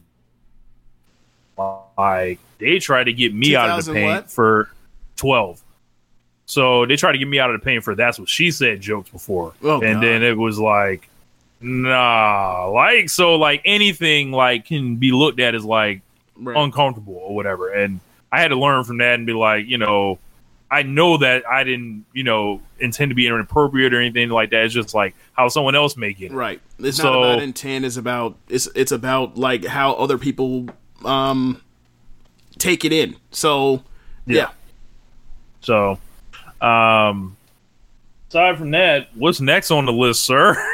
Oh, uh, AEW has a new person on the way potentially. yeah. Um, Brian Cage, big favorite of the Doc Chad Matthews. What's up, Chad? I read your email. I will be responding to you. Um, you know, whenever I get a chance here. But um, shout out to Chad. Uh, one of his favorites, Brian Cage. I always have liked Brian Cage from the first time I saw him at, um, I believe it was a Rev Pro show in Rev Pro 2017. in Orlando. Yep, he In was Orlando. Tagging, he was tagging with Elgin. Yep. Just like a perfect tag team if there ever was one. like big dudes that do power moves and flips. Uh, Brian Cage, RLPW certified. Um, a big motherfucker. Like a really big motherfucker. Uh, I like the signing. Unique. Bring something uh, different to the game. Uh, him and Kenny had a picture on uh, Twitter the end of last year talking about y'all want to see this match.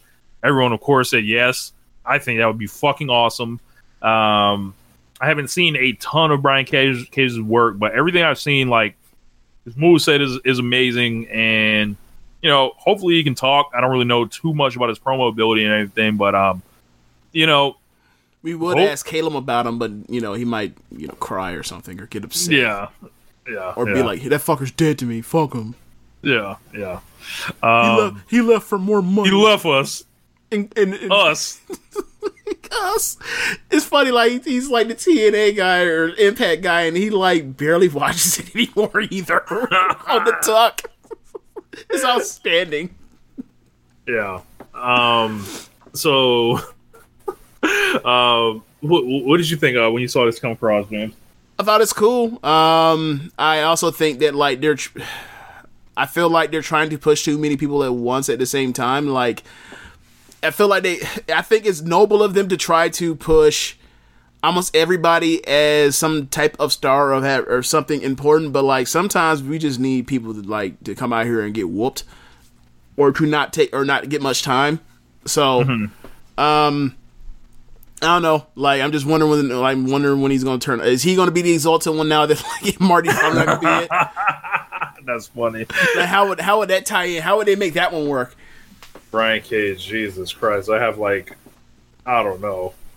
I can't even come up with a joke. It's like I was, I would say like they're gonna have like a a three X bodysuit for this man for, for all the muscles, and then the mask. Like you just see him, you know, unmasked. Like, oh, Brian Cage is in the dark order. No. Um, yeah, an- another big signing in the wrestling world. Uh, Mercedes Martinez uh, allegedly is signing with NXT, and long overdue. Should have been getting paid by somebody somewhere a long time ago. Right. I mean, look, she was in the first Mae Young classic and the second Mae Young classic. Um, she's someone that got should much like um, Mia Yim. Um, when she got signed on her second go on her second go round, she should got signed on her first go round, just like Mia Yim should have been. Um, I, I don't I don't know what's the problem with like you know you're already hoarding all the good wrestlers. Why not hoard another good wrestler? I don't get it. Um, never made sense to me. She's in WWE. The people think that she might uh you know transition to a coach role. Fine by me because her matches all make sense and she tries really hard. And that's all I really want in my wrestling. I want your ma- I want your matches to make sense storyline wise, and I want you to try hard. That's that's it. What do, you, Um, what do you make of the, the thing around it that's like the narratives come out like AEW like blew it when it when it came to Mercedes Martinez? Um, I would say that I don't think they put her out at 21 as the j- big face Joker in her, their women's casino battle royal thing if they weren't intending on signing her. So whatever happened is whatever happened. Right, because I'm like, you, my my my take on it is like, well, look at what the women's division like. Look at like all the people they brought in recently. Like you got your Shannas, you got your Statlander, Big Swole. Like you know, if you were getting some like you know, if you were starting to fill up like that, right? You put your out to Mercedes Martinez. She obviously took something from WWE that you don't have, like which is like that coaching position. Is like I mean, this isn't a draft. Like, it's like you know the the wrestlers have a choice here. So like, you know, I, I I can't really get upset with them because it's like, I mean, for me right now, it feels like the women's division is like a found money division in AEW right now. That's It's like- polite. Like, if they add something, great. But I don't see it as a huge loss like for Mercedes Martinez because it's not like she's going to stick it to you on the other side because there's so much competition for her in WWE. So like it's like if if you passed on uh on uh Lamar Jackson or you passed on if if you're the Bears, if right? you're the Bears and you took Trubisky over Yes. uh, over Mahomes or over a Deshaun or Watson, and, and then you got to watch a motherfucker going to the AFC Championship or whatever, right? Immediate and like you can literally chart Right. someone coming coming back and fucking you and biting you. Right. Like, I don't like think Mahomes that's the case here. Yeah, I, I don't think Yeah. that's the case here for Mercedes Martinez. So that's Yeah. where I'm like, I mean, I think for me is clearly her intention was to sign. Their intention was to sign her, so it didn't happen. So you have to be let down at some point. Now, as far as saying like, but is that going to make or break AEW? No, I don't believe so. But my the thing for me is they they they they pull out someone like a uh, Shanna they pull out someone that a few of their fans know in Jamie Hayter, well, who's not actually signed yet, but you know, come do spot duty. Um, and people know her a little bit because of like the uh, Jimmy Havoc thing in the Stardom tour um, in, uh, last year, or most of the whole year. She did two tours. Uh, but the thing is like they desperately need more women that the crowd knows and will pop for in like either a you have to either get your wrestlers in the ring to either wrestle or cut promos in that ring or with Ross or with a camera something and get it done to get these people to give a reason to, to give these people a reason to care about these women and they've only really been able to do that with Brandi, who's a manager for a heel faction, uh, Riho, Statlander, and uh, Shida. Like, I think in time, I think Nyla too. That's not, that'd be unfair not to mention Nyla. Uh, but like, that's really it.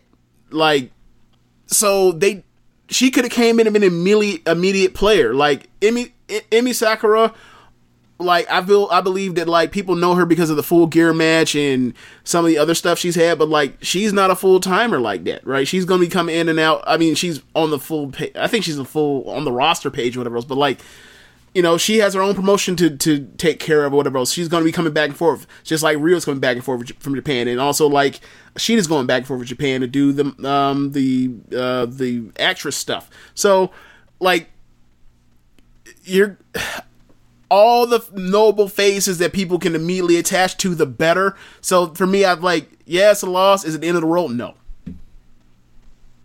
Yeah. But um, yeah, good for Mercedes Martinez. Um, get the bag. You deserved it a long time ago. Yep. Um, and thank you AEW for existing for allowing people to, you know, use them as leverage or whatever whatever it took to get her. You know, for WWE to be like, all right, we gonna finally get her. Right. I'm happy for her, and because she's a really nice lady and she's a hell of a wrestler. So and we get that fucking reggaeton um, WWE theme song. You know,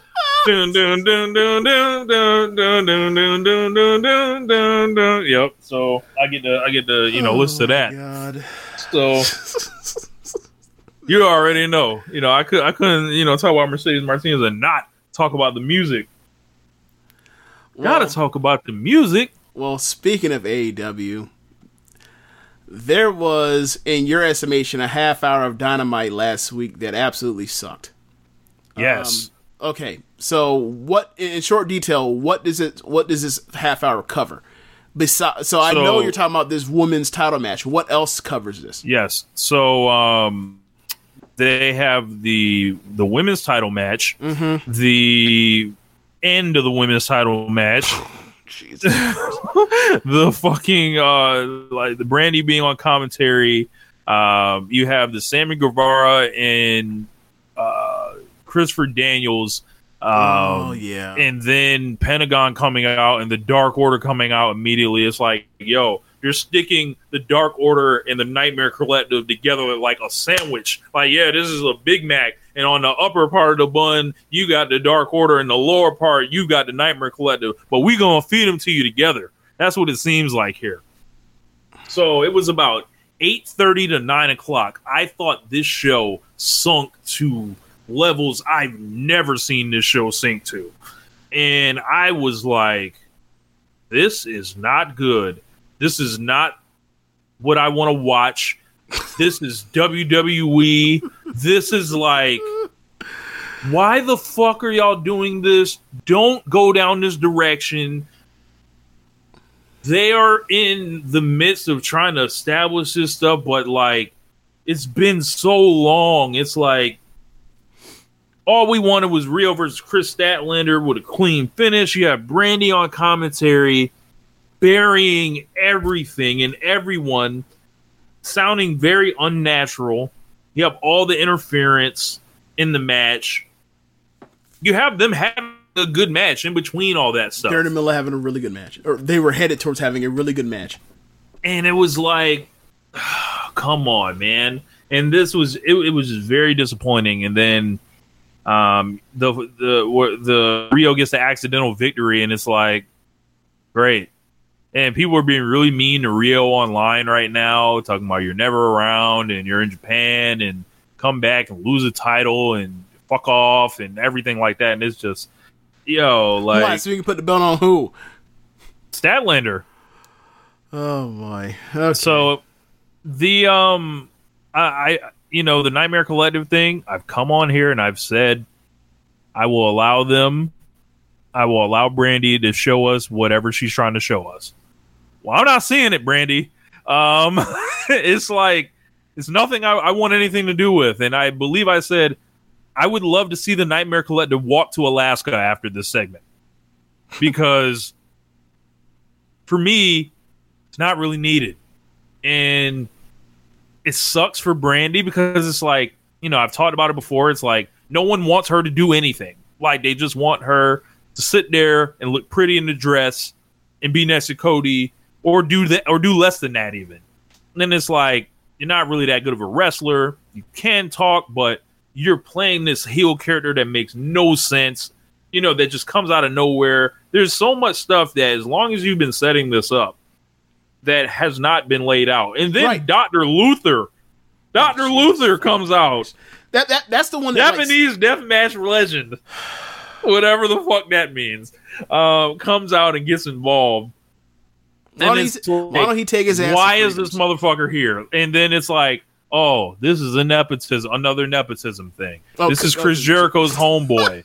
this is Chris Jericho's best man at his wedding or whatever. So it's like, Uh, well, the fuck, like, and then I'm like, well, yeah, and then. uh, I hear Austin Gunn get signed. It's like who the fuck was checking for Austin Gunn anywhere? Billy Gunn's son, everyone um, that doesn't know, and it's like, That's just huh? Billy Gunn's son. Yeah, yeah. It's, like, it's, yeah. it's like, huh? And then it's like, I know you're trying to sign Chris Bey right now. Like him and Cody might as well just start fucking each other on Twitter. They're liking each other's posts and all this other stuff. And he's in the AEW. Sign Chris Bey. Do something with him. Like break the stigma that's starting to like emerge because what's happening is we're starting to put you under a microscope and, and hold your stuff up. And it's like, yo, this, this, this, and this is not lining up with division. And I understand the way wrestling is.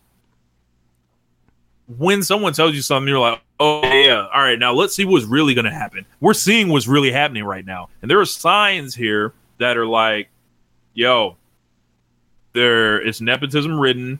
It is, you know, there's a reluctance from even media.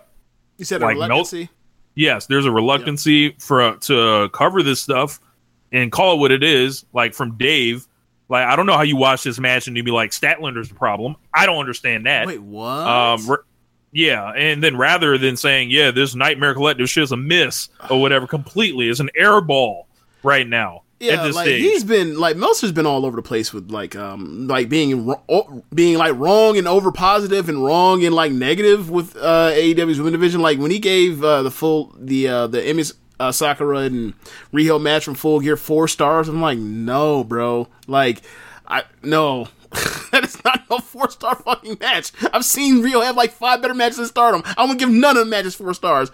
So nah, I will. I give one of her matches four stars, but nah, like no, and I, then, I, like you know, really the, weird, really the, Dark weird. Order angle continue with that, like the Sammy G thing. Like they do back to back like distraction finishes, and it's like, what happened to beating someone clean? Right. What happened to you know? I know you want to do your Daniels and Pentagon thing, and you know, I mean, nobody actually, wants that. It's like, yo, why? Did, it's like we're, we're building. We gave Sammy G a, like another distraction when you can't have him look like impressive. It's like you're having him wrestle all these old guys, and it's like this guy doesn't need to learn how to work. Like he's a great fucking wrestler. Like let him tear it up and then go in there with Moxley. To me, it just didn't really help him. Um, Daniels actually kind of looked decent in match. but he didn't like like he's playing like he's washed up. He's not actually washed up, but th- this half hour just was a complete like that's not where AEW needs to go this half hour is just like it was dreadful. And luckily, the show got back on track uh, when you know the L- Rose Brothers fought the uh, Lucha Brothers, and after that, and then the main event angle kind of worked out. But I think this is one of the weakest shows that they've done that they put together. Um, I, I originally called it like a wacky Memphis show where they did wacky Memphis stuff on it, but it was like, yo, who's gonna tell them about a Nightmare Collective? Because it's like it's been a, I, a, oh, a, I've, I've laid all this stuff out for okay. Brandi. So I put, I put, everything out there that it could be for Brandi. My, my bad, Jeff. But that it could be for Brandi. It's like we know what she's fighting against, but she just has to produce, and she's not producing. Yeah, and it's a thing that she like. It don't matter who you put behind it. Like, end of the day, it's Awesome Kong at age whatever who hasn't wrestled uh, regularly in who knows how many years.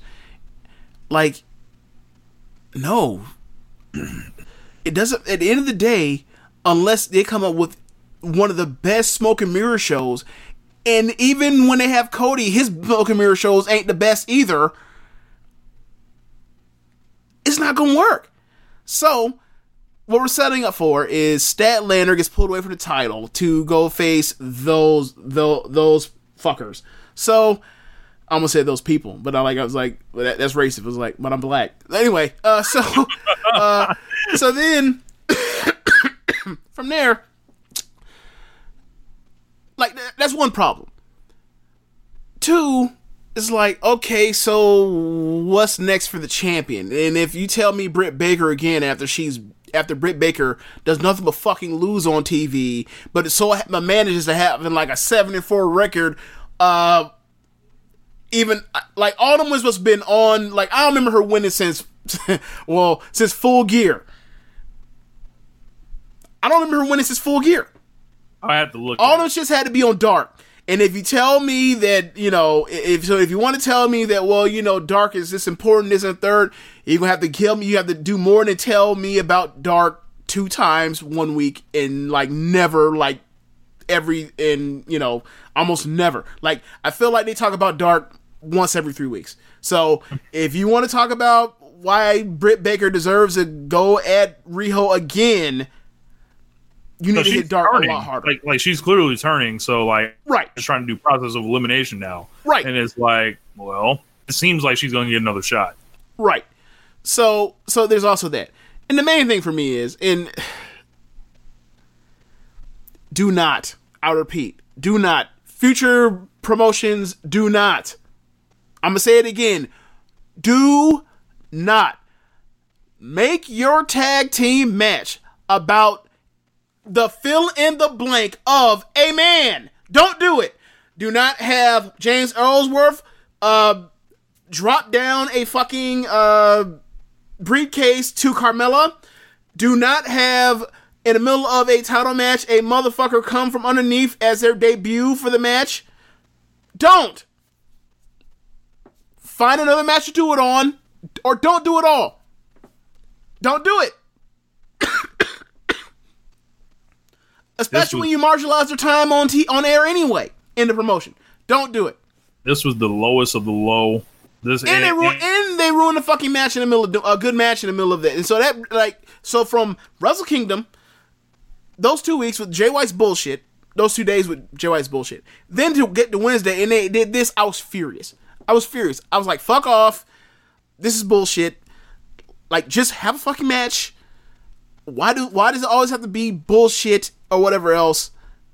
Like, just let just beat somebody. That's all I want to watch. Somebody goes in the ring and you beat them, and it's not the end of the world because it's a competitive sport and people lose.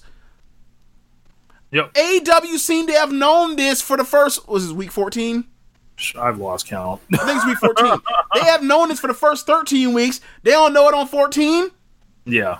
Very disappointing. Um just just bad. Just a bad block of TV. And it's like They can they can t- they can make Cody not be champion ever again, but they can't beat Kris Statlander. Are you fucking kidding me? Are you fucking kidding me? Yeah. Um. Bad news, and yeah, I not not a fan. I was like going to be very negative on this on the show, and I don't want to be. It's like I, I, I think like AEW is in a place where the highs are so high, it just makes the lows seem that much lower. Like ultimately, the the Nightmare Collective is a lower card. Like it's ne- never going to be higher than anything than fifth from right. the top. But it's also right in the now, con- right? right. But it's also in the context of the Butcher, Bunny, and Blade, and also Dark Order, and it's like none of them, none of them three acts are popping right now in the way that maybe they think they could. And I think like the Dark Order is trending up ever since they started doing the uh, showing you the cult stuff more. But I still have the taste of that uh, of that end of the year match where they laid out all the stars, and I was like, that's not what I want to watch because like these are this is a mid card act beating all the to dos that are drawing on top. Fuck out of my face. So Yeah.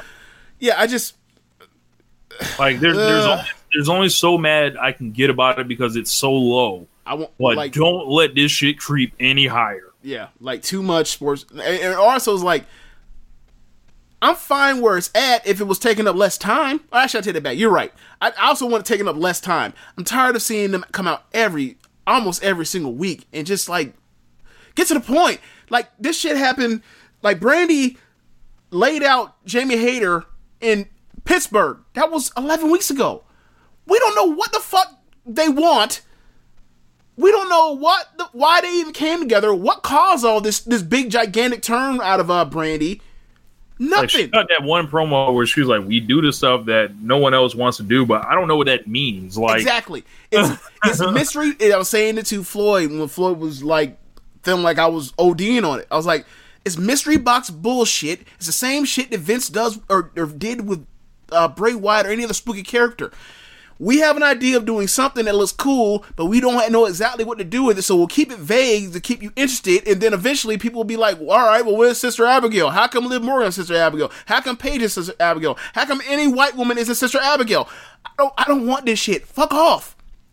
Either get to the point or step off. It's been 11 weeks. That is more than enough time for you to tell me what you want to do. In 10 weeks, it took Becky Lynch from, from being a mid card to the biggest star in the company. 10 weeks is plenty of time to do something. You had 11. Get to it. yeah, it's um, there was something else I want to say, but I can't remember. But um, yeah, it, it, it's just not good. Like it's just not good, uh, flat out. And um, yeah, I, I, I can't remember what, what I was gonna say, but uh, Yeah. Uh, yeah, that is pretty much the end of the show. Uh, yeah. Oh, uh, Stardom talk. yeah, stardom talk. So you know what that means, uh, James? You got to load it up. Uh, yeah, I got to load it loaded up. So you know what it is? It's time to hit the music.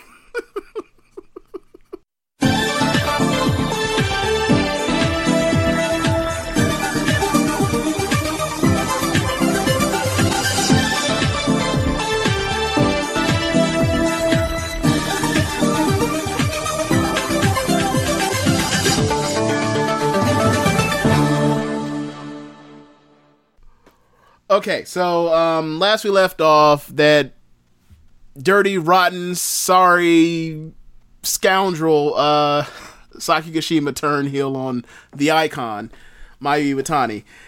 Um, yeah, so those were the two matches that were up at the time when we were talking about. Like the, the rest of the show has filled out. I'm not going to go through the card because like not matches are just okay, but um, a couple things I wanted to talk about as far as storyline prog- progression. Uh. Tam just on one of the shows, like Tam just unilaterally just says, "Yep, Big Saya, you're in stars." Just just adds it right in. And to keep in mind, this is Lil Saya? Where where Lil Saya at? she's already in stars. Oh, okay. Yeah, yeah. So, so Um, we keep we keep uh you know Team Thirty Eight together. You know. yes, I guess You know? we're keeping the Infinity team together. Yes. So, Uh, Team Jobber. Uh, so Team Lil Saya, Big Saya. so so then from there um it, it, keep in mind like that happened the day before uh saki turned heel. So it was like oh. In retrospect now it's like oh. It was a setup. you've been you've been replaced. We Uh, shuffling. yes. So uh the next day uh Natsuko actually adds dust to Oedo Tai so like now their roster looks a little a lot better. Uh so i mean she ooh, is she their best worker uh let's see yep she's her yeah she's their best wrestler I haven't seen Dust aside from like you know in New York. She was fine there. Um, Mm-hmm. I've seen and- enough to I've seen enough to believe that she's better than Natsuko Tora, Natsu Sumire, Saki, Kashima, and oh Jamie. I'm sorry, Jamie. So she's the second best worker. Okay. Yeah. Right. Okay. So Don't be a lover, be a hater. yeah. So um, the match I had uh, I had asked uh, you had looked at. So um, that was from the the or the sorry the uh, Fourth. KFC. Yeah, the fourth. It was uh I can't some some stadium that's like normally uh not stadium but arena that or venue that um Tokyo Joshi Pro runs from time to time. It uh, I, it felt like they ran it because it's closer to Tokyo Dome, and then like you find out that like oh like some stardom wrestlers are going to be in a Tokyo Dome Tokyo Dome uh, pre-show dark match. It's like, oh, this wasn't just for the fans; it was also for them. we got to haul ass to get to the dome. So, um, anyway, uh, the match we're talking about is uh, Jungle Kyona and uh, Jungle Kyona, Konami, and Leyla Hirsch versus Bea, Jamie, in Zoe Sky Dust. What do you thought? What do you think about the match? Thought it was a good match. Um, Jungle did a lot of selling. They beat her ass for a long time. Uh, Leyla Hirsch got in and she looked like she was just like a low center of gravity out of the Chad Gable school, like of throwing suplexes and being athletic. And she was like really kind of fun to see. Um, it was hilarious. Bea got six times as many streamers as she normally gets, which is she got a grand total of six. Um, you know, I, J- Jamie may have got one, maybe. Um, and then they bring in Dust. So I, I mean, I thought it was cool. Uh, Konami was awesome when she got in. Uh, so very fast in, in all her movements and, and impressive with her strikes. Uh, I thought, you know, this made me want to see a tag match with them that's going to be happening, ironically, you know, at the Korakuen show. Uh, so how I, that works, right? yeah, it, it made me actually want to see it. Like, so, um, yeah, but I, I think the the big story here, like, I don't, I don't know why this was like they just want to protect all the champions, but they did the finish um, with with Leyla Hirsch getting the um, pin on Dust. No, but did Here. you see how she got the pin? Yes, she ran up the ropes. Uh, and then like did like a like a moonsault back, I believe. Yeah, And like she was- did like a like a I don't know, like the best way to explain is like you know how She did like three things in a match. She did uh, those suplexes, and then she did the finish. Right. Like basically, how do I explain this? Like you know how uh, Ibushi does the golden triangle uh, flip out to the floor. She basically Right. did like she basically did like a version of or a triple jump version of that on the ropes, except going back to hitting the moonsault on the inside of uh, uh, the ring. It was like what the and the, it was just weird. It's like I've never seen someone. I wasn't expecting her to do that. I just was like, wait, wait, what? Yeah, yeah. and she could get the win. That was cool. The thing that was cool for me was, um, the story of all this is, um, they're setting up to where it's like the the heat is Jamie or Jungle versus Jamie and Konami versus Bea, and it seems like, I mean, I look through this like, Konami's never beaten Bea, Jungle's never beaten Jamie in a singles match. Um, and if you also go back to the Grand Prix this year, Jungle got hurt when uh, when Jungle already had a jacked up shoulder and was heavily taped up, and then Jamie ended up hitting her with like a crazy ass like a choke slam looking thing, and her shoulder popped out the socket. So like they're also playing on that with the shoulder and her doing all that selling. Um, so like it's I can't wait to see this match. Like they had a match in um, Tag League. It was really good too. It was one of the better matches in Tag League. One of the few ones that I would say was I would recommend to people to watch. But I feel like they're gonna have an even better one now. Like they're Konami and, and Bea together. Like and then and then uh, their time in a tag match. Like it was it was very very damn good. And after the match, um, it was funny. Jungle did her promo in Japanese, and then she swapped it to English and was Yes. like, "You are going to die." Like she made sure she understood. yes. Yeah, like they've they've been okay. So the day before that, sh- the day before, like they they done they did uh January second, third, and fourth shows. This was January fourth, but the the day before they had another match with a, like a six person tag where they end up on opposite ends. And they were going at it too. Like they've been they've been pushing heavy on this match as far as how much they dislike each other. Like in fact, um, they did the press conference i think this morning or whatever or you know yesterday their time uh and like they're starting to shoot like there's i don't want to say hot shotty but like they're starting to actually push like personal animosity in like their matchups at in Korakuen. Um, and it really started uh, probably when Tag League started jumping off when you had like Starlight Kids slapping Jungle. But it, I've been noticing like it's been picking up, and then like you had the Giulia and Hanan stuff, and how personal that got, or them like beating the hell out of each other, and then like uh, Arisa and Utami, they're starting to get physical. Like they they slapped each other. They had a like a a slap contest in the uh, press conference today too. Hey, you know what that makes me think of? What? You remember Slapfest? Oh God. So if y'all never heard of Slapfest, go on YouTube, type in Hot 97 Slapfest. So they used to bring two people up to the radio station, stand them right in front of each other, and they'd be like, "Yeah, you can only swing a certain amount of distance."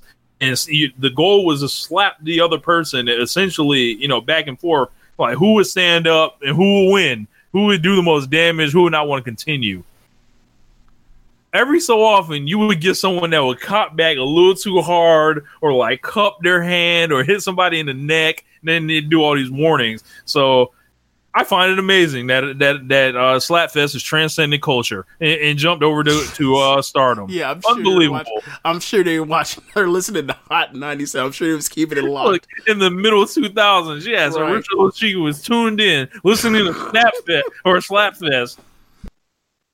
When she's like what 13 or some shit like Correct. that. Satellite. Okay. Satellite. okay.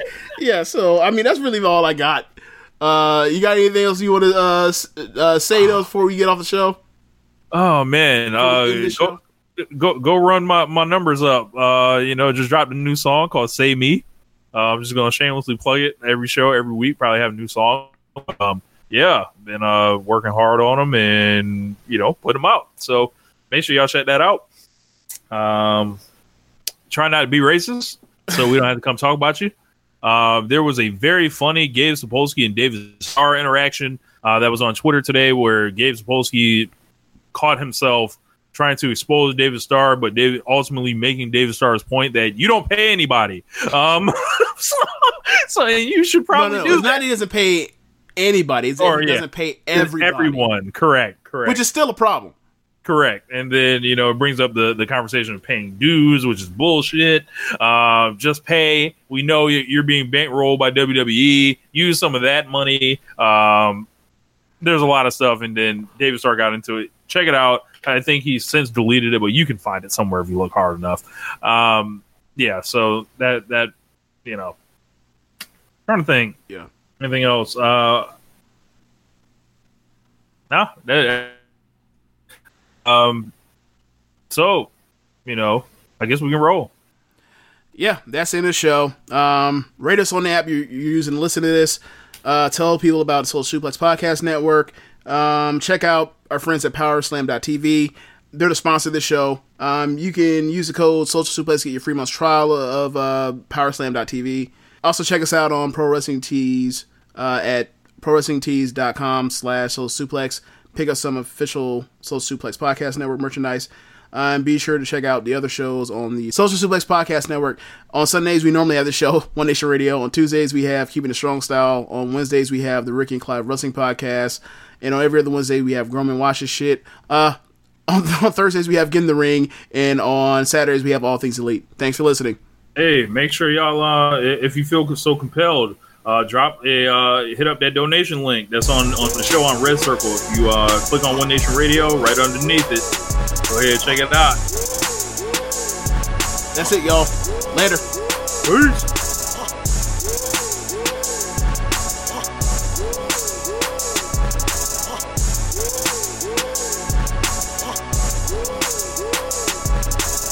BetMGM has an unreal deal for sports fans in Virginia. Turn $5 into $150 instantly when you place your first wager at BetMGM. Simply download the BetMGM app and sign up using code Champion150. Then, place a $5 wager on any sport. You'll receive $150 in bonus bets, regardless of your wager's outcome. And if you think the fun stops there, the King of Sportsbooks has plenty of surprises in store. Check out daily promotions, same game parlays, live bets, and so much more. Download the app in Virginia today and get $150 in bonus bets instantly from your first wager. Only at BetMGM. BetMGM and GameSense remind you to play responsibly. See BetMGM.com for terms. 21 plus only, Virginia only. New customer offer. Subject to eligibility requirements. Rewards are non withdrawable bonus bets that expire in seven days. Please gamble responsibly. Gambling problem? Call 1 800 Gambler. Promotional offer not available in Washington, D.C.